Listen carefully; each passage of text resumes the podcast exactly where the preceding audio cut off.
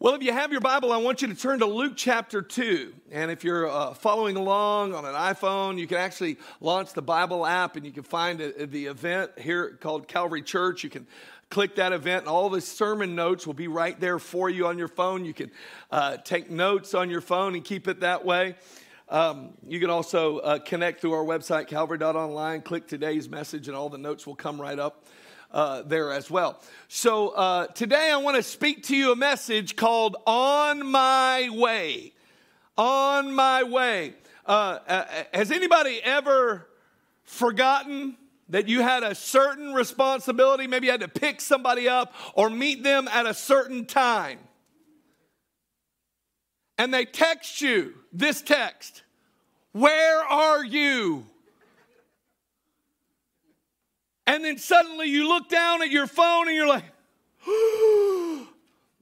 and you take three steps and immediately you text, on my way. Now, certainly you are not where you were when you got the text. And in truth, yes, you are three steps closer to whatever destination you were supposed to be at, and you are certainly on your way. But uh, most of us don't realize that, that God is sending out a message to the church, sending out a message to all of humanity. He's been sending it out since the beginning of time. Where are you? Do you remember the first time God said that? He said it to Adam, right after he had fallen in sin. Why did God have to ask Adam where he was? Did, did suddenly had God lost all knowledge of where Adam was? No. Adam needed to realize he wasn't where he was supposed to be. And I think all of us need to understand that we're on a journey. We're going somewhere. And some of us are a little better to getting to, to where we belong than others. Mostly that's women. Because men will never stop and ask for directions. If we're on our way, we're going to get there. I heard a story about a guy from Kentucky. And uh, this, this guy, his specialty was playing bagpipes. And, and, and he, would, he would get asked to play bagpipes at all kinds of events. Well, this local funeral director had heard about uh, this man who played the bagpipes, and, and there was an unfortunate situation. A homeless man with no family and no friends had passed away. And this funeral director found this simple pauper's grave, this, this kind of obscure uh, uh, place to, to, to, to uh, give his burial. And he gives him the, the, the address and he says, uh, Can you please come and play? He doesn't have any friends, doesn't have any family, but could you just please come and play? He says, Okay, yes, as a, as a favor to you, I'll, I'll, I'll do that. Well, he starts making his way through those Kentucky hills and he's looking here and there and he, he thinks that he's, he's in the right place, but yet he, no, no, that's not it. And he keeps looking, keeps looking, keeps driving, won't stop, won't ask. And he shows up an hour late. And when he finally think he pulls in, he, he sees these men taking a lunch break. They were diggers and the, the crew. And he pulls in uh, that day, and he is just overcome with sorrow that he was that late. And he gets out, he grabs his bagpipes, and he, and he walks over and he looks, and sure enough, they've actually already put the vault lid on. So he just decided there was no funeral director, there was, there was no hearse there, nothing. But he says, No, I'm, I, I came here to play. I'm just going to play. So he begins to play Amazing Grace. And he begins to play and he's playing and suddenly the workers and diggers, they come, they come over and they're listening uh, to amazing grace being played. And, and this, this man who's playing the bag, bagpipes, he begins to cry and the workers begin to cry and they begin to have this, this just amazing moment remembering the grace of God. And he plays the song and these men are all in tears, so he just scurried away quickly with his bagpipes going to put them away. And on his way to the car, one of the workers spoke up and he says, Sweet mother of Jesus, I have never experienced anything like this ever. And I've been putting in septic systems for 20 years.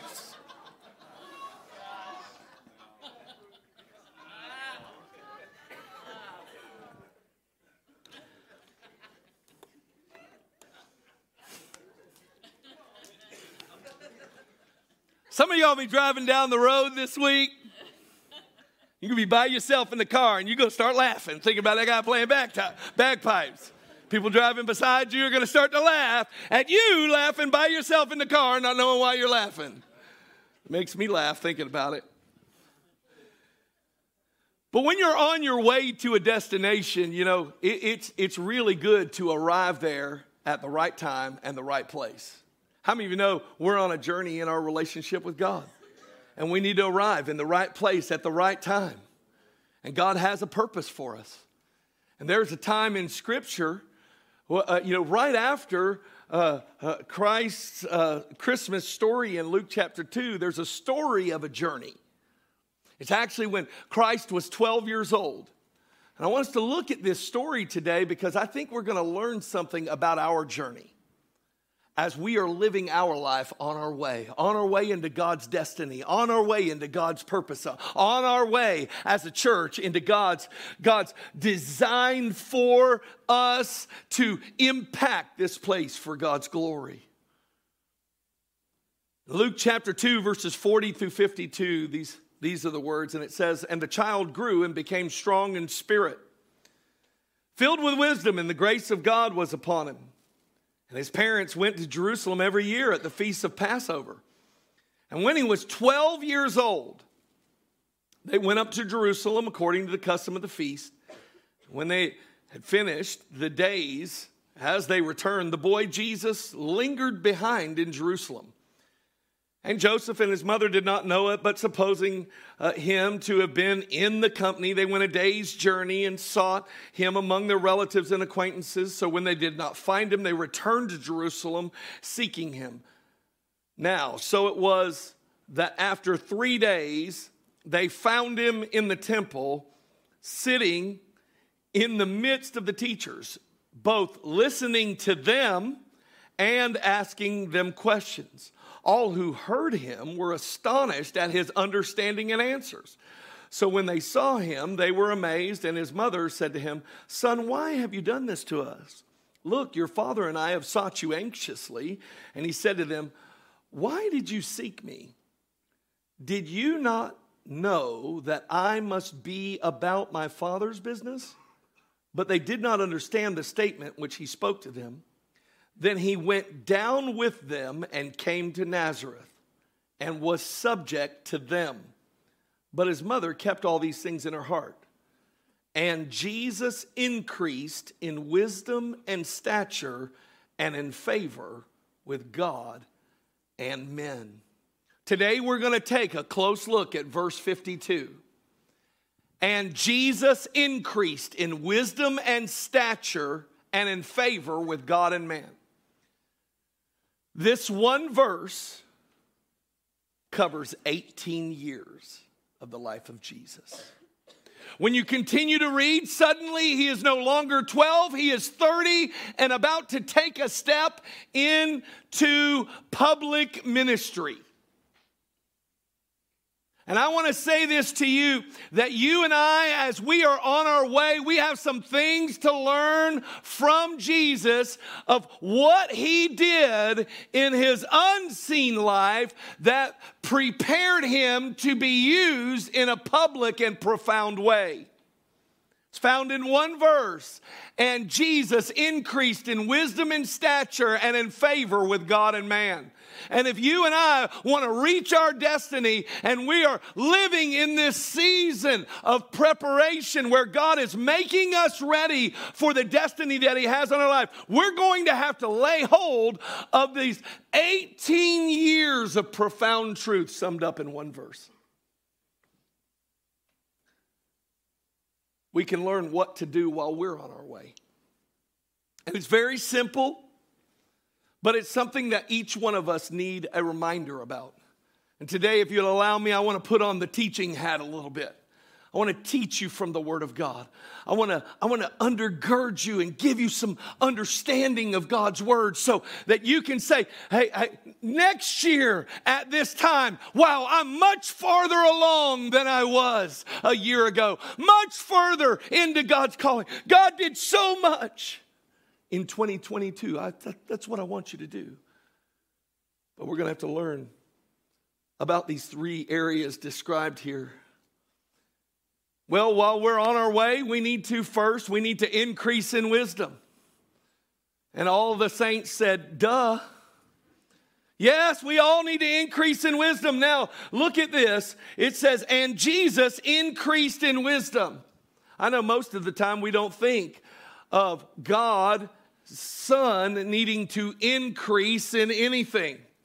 But the reason why Jesus needed to increase in wisdom is because he didn't pick up his rights as the Son of God. He, as the Son of God, laid down his rights and he showed and demonstrated to all of us how we are to walk in a relationship with God. And each one of us needs to increase in wisdom. Now, today, you might want to write this down. I'm going to give you a kind of a practical working definition of wisdom, and then I'm going to talk to you about how wisdom is really expressed, wisdom is the knowledge and practices for godly and upright living. Wisdom is the knowledge and practice for godly and upright living. Now, you might also say that wisdom is how to overcome or address any situation that arises. Well, yes, how to do it in a godly way is Christian biblical wisdom. How to live in a way that pleases God and it's the practices. Now we you have to understand what these practices start with. Because if you don't get off on the right foot, you'll never really begin to increase in wisdom. Well, Proverbs 9, verse 10 tells us that the fear of the Lord is the beginning of wisdom and the knowledge of the Holy One is understanding. I want to give you two things. If you're going to be that person who is on their way, who knows God has a plan, and you want to say, I want to increase in wisdom as God is taking me into my destiny, you will be the one that says, I must live in the fear of the Lord, which is this reverential awe. It doesn't just happen on Sundays, it's when you take your first waking breath in the morning and you're thinking, oh God, you're amazing. God, I love you. Uh, the, the fear of the Lord isn't that I'm afraid of God, it's that I, I am such in such awe of God that what He has to say, it moves my life. You see, the fear of the Lord, when you're living in the fear of the Lord, His words, they move you. They move you in a direction. And the awe of God, the fear of the Lord, when, we, when, it is, when it's absent in our life, many times what we, what we can walk into is a lifestyle of sin. We'll embrace sin at, at a huge level if we lack the fear of the Lord. But when you're in awe of God, oh, it's a motivation from a different place. You're like, oh, God, you are amazing. God, you're to be worshiped.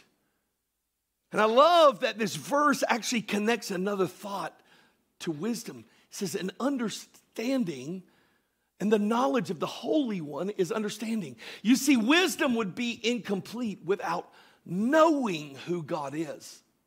Now, listen, most of us are familiar with what God has done because we're flesh people, right? And flesh, your flesh, craves law. Give me the formula, God. How do I get to heaven? All right, you're saved by grace through faith, not of your works. All right, what do I need to do? I need to repent and believe. All right, repent, believe. Whoa, I'm forgiven. I'm going to heaven. Here's what you still lack in that moment understanding because you are now only familiar with God's way of forgiveness, but you really don't know Him. You don't know God. And the mistake that is often made as the church is we're trying to pursue destiny. You can't pursue destiny without knowing the one who fashioned your destiny. You got to know God. Like this kind of thing. God, tell me about what's going on in heaven right now. And you go and look like, wait, wait, wait, wait, wait. You dwell in an unapproachable light. Your voice is as the sound of many waters. Your feet are like burnished brass. Your countenance is brighter than any sun. I don't know. How do you think about God? Because that's what the scripture says when you know him suddenly man I, I, have this fear of the lord and that's the beginning of wisdom. But now because of the fear of the lord and this wisdom i say god i want to know you. And suddenly your prayer life starts to sound like moses. God show me your glory. God show me your face. I want to know you. You see your knowledge about god didn't end when you came into his family by grace. That's where it began. And if I gave you the assignment and said, hey, for 10 minutes straight, 10 minutes straight, all I want you to do is tell me about God. What's he look like? What's he sound like? How does he move? Most people would get about 20 seconds into that, that, that assignment and they would panic. I don't, I, I don't know. I know the verse. I know, I know how he does some things, but him, yeah, see, wisdom, if you're gonna grow in wisdom and you're gonna really walk into your destiny, you're gonna live in the fear of the Lord and you're saying, I'm gonna give myself to knowing him. Now, there are some things that we will not know in fullness until we see him face to face. How many of you are glad we're all gonna have that meeting one day? I don't know if you're terrified of that meeting, there's something for you at the very end of this service. It's called getting right with God. I'm no longer terrified of that meeting. Why? Because by His grace, I've been saved, I've been washed, I've been made a son. And man, when I breathe my last here, I'm going to breathe in the rarefied air of heaven. And listen, I'm not interested in mansions on a hillside. I don't want to see my furniture. I don't want to see nothing. I want to go to the throne. I want to see His face. Why? Because wisdom is in awe of God, and real understanding is connected in knowing Him. Your thoughts about God will determine how you live, whether low or high. Well, how can you tell if someone is increasing in wisdom? I mean, there's a practical way. If you're married, just ask your husband or wife. Husbands, the answer is yes. Wives, just tell us the truth. How can you tell if you're really growing in biblical wisdom? James 3 actually tells us. It says this Who is wise and understanding among you? Let him show by good conduct that his works are done. Notice what God ties to wisdom the meekness of wisdom. But if you have bitter envy or self seeking in your heart, do not boast and lie against the truth. What are you saying? That I have wisdom. This wisdom does not descend from above, but is earthly, sensual, and demonic. Can you just look at me for a second? I feel really compelled to tell you there is a wisdom you're supposed to reject, and that wisdom is earthly. There is an earthly wisdom that has nothing to do with biblical heavenly wisdom. And anytime you try to mix earthly wisdom with heavenly, uh, heavenly wisdom, you will end up with mixture in your life. This wisdom is earthly, it only comes from man. Then it's sensual, it's based on the five senses. The wisdom that comes from God is not just based on your five senses, it's based from a reality outside of time where God exists and He gives it to us through His Word. It's earthly, sensual, and listen to this. Hear me and hear me well. The wisdom of this world is reinforced by demonic activity. We are seeing it. It's assailing itself against our nation, against our families, against all that has been right. And I am here to tell you it's demonic. All of hell is celebrating an earthly wisdom. But I believe God is raising up a people who say, I'm on my way into his destiny and I'm I'm going to get His wisdom in my life. Let's look at this. It says, For where envy and self seeking exists, confusion and every evil thing are there. That looks like natural wisdom. But the wisdom that is from above is first, listen to this, pure, peaceable, gentle, willing to yield full of mercy and good fruits, without partiality and without hypocrisy. I mean, this is, this is what it looks like when a person says, I live in the fear of the Lord and I'm beginning to get to know him. And this is how it's going to manifest in meekness. Meekness is not weakness, it's not. Some of the meekest people are the most powerful people. How do I know this? Jesus was the meekest man ever. The God man, he was, but he was also the most powerful. Meekness is strength under control. And so wisdom shows up with meekness. It's willing to yield. It's not thinking of self first. That wisdom is earthly, sensual, and demonic. So we're going to have to increase in wisdom. Let's give this, this second part of the statement some thought. While we are on our way, we need to what? Increase in stature. This, this word stature means maturity. We need to increase in maturity. You know, it's, it's, it's you know, a common phrase for our young people to say, kind of in jest to their friends, You're so immature. You're so immature, as if they have matured and they have not. What they're really saying is, You are not cool. You're not in, you're not with it. Because you can be immature and in and immature and out. So there, there is so much immaturity. I like to give a, a, a, just a very practical definition of what maturity is. Uh, maturity is knowing when to act immature. Oh, I know I'm right. I know I'm right. Here's why. Because Jesus said, unless you become as a little child, you will not see the kingdom of heaven.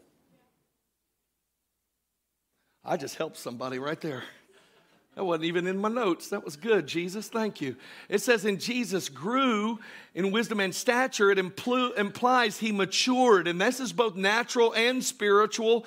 And we mature naturally as we expose ourselves to things that promote growth over time.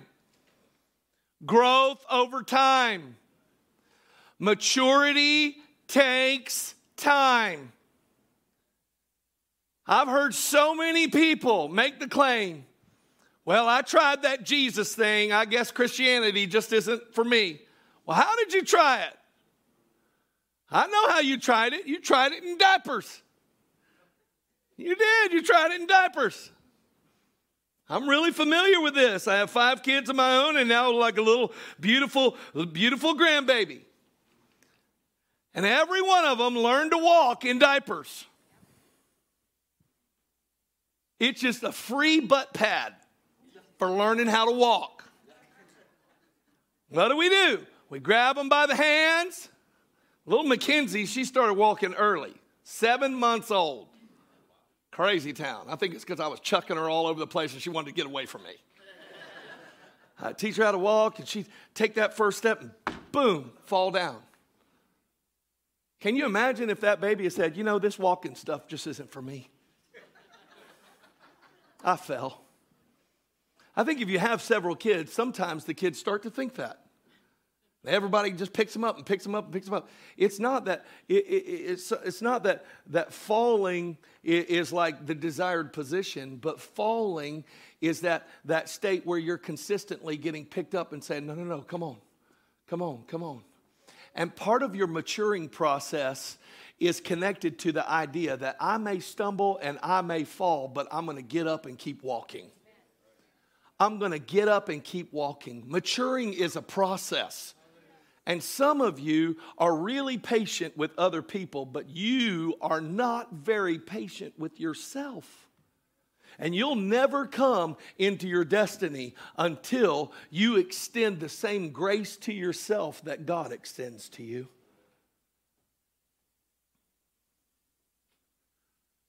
So, how do we increase in maturity? Let me give you a couple of examples. 1 Peter 2 2 says, As newborn babes, desire the pure milk of the word that you may grow thereby. As newborn babes, desire the pure milk of the word that you may grow thereby. My wife was recruited by Citrus County. They wanted her to be a lactation consultant. Help new mothers breastfeed. That's what that means. She said, No, even though I'm an expert and have fed and nourished five children from my body. By the way, this is an experience that men do not understand. And men don't want to understand it. It's another sermon. I'll make a note and address that later. And here, here, here, uh, uh, have you ever seen a baby who's hungry? Now, they may be able to say a couple of words. Usually, the first one is mama. Right behind it is dad, dad. In my world right now, it's pop, pop. That's awesome.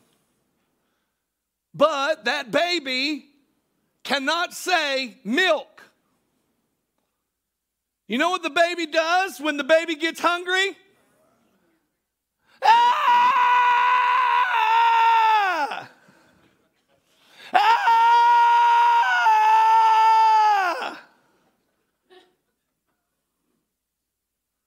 Somebody at first service said, Do it again. I was like, No, I'm not. You weren't filming. And that's what the babies do. They say, uh, when they are desiring to be nourished, there is a cry that rises on the inside. And I think we need some people who would just get in front of God's word every day. ah! Ah! I'm hungry. Now, you might be asking God for a spiritual filet mignon. Let Him interpret your cry. He'll know exactly what you need. But, but this is the pure milk of the word, and you're not going to mature unless you first get some milk. I know some of you are like, when are you going to teach on the high priestly order of Melchizedek? Not until you get some milk. Not until you're that person that starts to grow and mature because you've been drinking the pure milk of God's word. Now, does, the, does that mean that we stop with milk? No. Most of the time, spiritual maturity uh, is connected to this one thought. Listen, it's don't quit. So I'm taking in the word, and now opposition comes. What's an opposition to a baby walking? Gravity. It's always happening. What is the opposition of a, of, a, of a person who is beginning to mature in Christ? I'm telling you, is the consistent opposition of the light that is in you that is Christ. But there is one thing that will mature you consistency. Don't quit. This is what the word says. Uh, James 1 2 through 4 says, Consider it pure joy, my brothers, whenever you face trials of many kinds, because knowing that the testing of your faith produces perseverance, and perseverance finishes its work so that you may be mature and complete, not lacking anything. He is saying, Listen, faith driven consistency is the breeding ground of maturity. Faith driven consistency. It's not like, oh, I tried that Jesus stuff and I, and I failed. It's not for me. No, no, no. Get up. Keep walking. Keep praying. Keep reading. Keep loving. Keep reaching. Keep preaching. Don't give up. Don't give up. Don't give in. Persevere. And you're going to start to mature. You're going to start to be stronger than you were a month ago, six months ago, a year ago. Not everybody does this, though. Some people try for a while and they just fade away. This isn't good. When we step away from the things that really nourish us and give us life. Hebrews 5 11 through 14 says, We have much to say about this, but it's hard to make it clear to you because you no longer try to understand. In fact, though by this time you ought to be teachers, you need someone to teach you the elementary truths of God's word all over again. You need milk, not solid food. Anyone who lives on milk, being still an infant, is not acquainted with the teaching about righteousness. But solid food is, is for the mature, who by, listen to this, constant use, who by constant use, who by constant use, not by Sunday use or Wednesday use, but it is constant use, have trained themselves to distinguish good from evil. I mean, when children get around the stove, we're always saying, don't touch. But when you get a little older and you see the scars, you know, hey, maybe I shouldn't touch that. What are you doing? You're maturing. And I want to tell you this here at Calvary, we do not want to create dependence. God did not say, go into all the world and create dependence so that when you are faced with a decision, and have the pastor's cell phone number, you can call him and ask him what you should do. Now, I believe in counsel. There's wisdom in the counsel of many. I love that. If you face something where you don't know what to do, by all means, avail yourself to everything that is offered through the church. But I'm here to tell you, we are not meant to be the voice of God in your life. You are meant by reason of use, by walking with God. You're meant to be a person person who follows God, hears God, and can actually grow up in Him and be a disciple. We're not making dependents, we're making disciples. Because dependents don't make disciples, disciples make disciples. This is why we are so focused on Christ. It's so we mature. In Colossians 1, it says, He is the one we proclaim, admonishing and teaching everyone with all wisdom, so that we may present everyone fully mature in Christ. To this end, I strenuously contend with all energy. Christ so powerfully works in me. He says, Listen, I'm going to proclaim, admonish, and teach everyone in wisdom, so that we may present people mature. We will always be pointing you to Christ. We'll always be pointing you to Him so that you can have a walk with Him and mature in your relationship with Him. So when we're on our way, we're going to increase in wisdom, we're going to increase in maturity. But this last one, we've got to increase in favor. We've got to increase in favor. It says, and Jesus increased in wisdom and stature and in favor with God and man.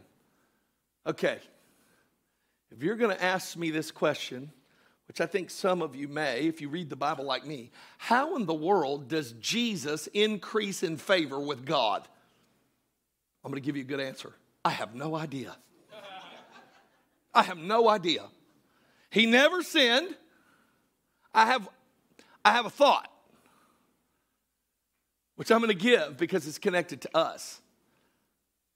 But Jesus increased in favor. That means he actually had a measure of favor and throughout these 18 years actually increased in it. This word favor, it's only translated favor uh, a, a, few times. Many times, this word is translated in a word that it should still move you grace. It's the same word, Greek word charis. And so he, he says, and Jesus increased in grace. What?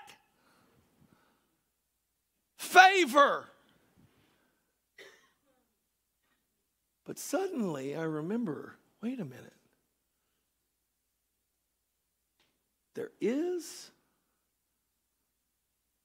something in the word about increasing in grace. This is what it says. And I believe that this is the key to increasing in favor with God and man. James 4 6. But he, speaking of God, gives more grace to who? The humble. This is why the scripture says God opposes the proud but shows favor to the humble. How do you increase in grace? How do you increase in favor? It is through this one word humility. Humility. Now, this same quote, by the way, this is an Old Testament quote. It's quoted again in 1 Peter chapter 5. But notice the context of this because Jesus not only increased in favor with God, but he increased in favor with man. So notice the increase of the favor of man in this passage. It says, In the same way, you younger, submit yourselves to your elders. All of you, clothe yourself with humility toward one another. What's the context? One another. It's relationship with man because Here's the same verse God opposes the proud, but shows favor to the humble. You want to increase in favor with man? It's not by bullying them, it's by humbling yourself. It's humility. Verse 6 then says, Humble yourselves, therefore, under God's mighty hand, that he may lift you up. So we see humility before man leading to God's favor, and humbling yourself under the hand of God, living, leading to God's favor. Increase in favor. Now, you say, how important is it to have the favor of man on your life? Having walked in humility and submission to God and submission to parents and submission to leaders, how important is it? I think it's real important so that when Jesus showed up, there were tax collectors, wealthy people of their day. They're climbing trees just to get a glance at him. I think that's favor. Most people are not climbing trees to come to our services. We got to have AC, nice chairs, uh, Dunkin' Donuts in the lobby. We're doing everything we can to make it comfortable. Jesus had so much favor, people would climb a tree just to, with the opportunity of catching a glance. A glance. And I want to tell you, God will use that favor to bring his kingdom into other people's lives, which is exactly what he did in that story of Zacchaeus. But how did he do it? Humility. Humility.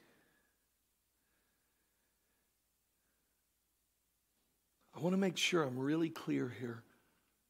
Church, look at me. Everyone has the same amount of God's love aimed at them.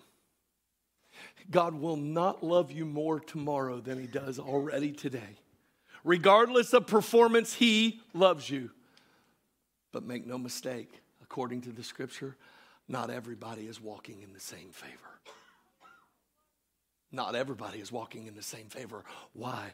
Because there are measures of pride which even believers will, uh, will entertain and it will keep them from greater levels of God's favor because if God were to bestow it on them in that pride, prideful state, it would crush them. I want you to know When you properly use God's favor and humility, it leads to more favor.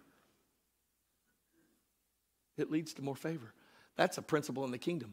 If you're faithful with little, God will make you ruler over much.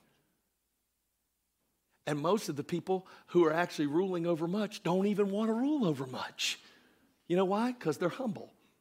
But because, but, because they're humble, more grace comes, more faithfulness, more, more favor comes. Do you see this? If you're going to be that person that is on the way, that's used by God, that God can increase, it's got to be baptized in humility.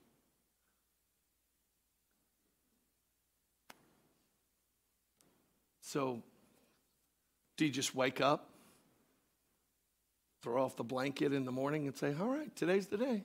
I'm going to be humble? No, there is a tool for humility. Most of us, we will shout, we will, we will, I mean, we'll run around the church talking about destiny. But when you talk about the fuel necessary to get into your destiny, not so many shouts, not so many amens. Because humility is necessary, but there's really one main activity connecting to increasing in humility, increasing in favor. It's fasting.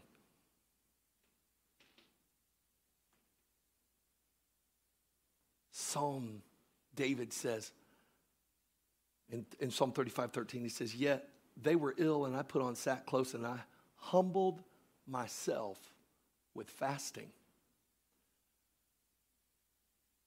You see, all of these go together. If you really begin that, become that person who has the fear of the Lord in your life, and you become that person who says, Man, really want to know you. And, and, and, now I really want to walk with you and overcome. And I want to begin to mature. I want to be able to discern both, both good and evil and be able to rightly divide those things. And I want it to be bathed in humility. If you go back to the fear of the Lord, when fasting is men- mentioned, you may groan, but then there's inwardly something that says, but if it means more of God's grace coming into my life, more favor, listen, I'm going to tell you, I'm going to say it to you this way. If fasting's what it's what it takes to break the grip of meth off of this community, then fasting it will be. Jesus said there are some kinds that only come out by prayer and fasting. And what if your breakthrough personally has been connected to your reluctance to push back the plate? I know. You say, I can't fast. It hurts right here. It hurts us all right here. Nobody delights in that painful place, but what we delight in is the grace that comes when we humble ourselves and say, God, I don't have the strength to bring to pass what you long to bring to pass, so I am going to lean in, I'm going to fast, and I'm going to pray. Listen, you are on your way. And for some of you, this sounds like a radical thing. What in the world is he even talking about? I've never even heard about fasting. We want to help you in January, beginning January 5th, as a community, the Lord spoke to me. In years, the last two years, we did something completely different. This year, we're doing a 21 day fast. And most people, not everyone, but most people do a Daniel fast. And we have all of, all, all, of those guidelines at calvary.online. You can find them there on our website, and we can really help you to navigate this because here's what I want you to know as a church we are on our way into destiny. We are seeing miracles, we're seeing salvations, but listen, we have not arrived. And God is sending countless people to Citrus County, and they don't know why. They think they're moving here to, to, uh, to, to come to a place where they're, they're escaping an overreaching government. I'm here to tell you, they are actually coming to a place where there is an increased government. Isaiah chapter 9, verse 6 and 7, it says, And of the increase of his government there shall be no end, and he will be called Wonderful Counselor, Mighty God, Everlasting Father, Prince of Peace.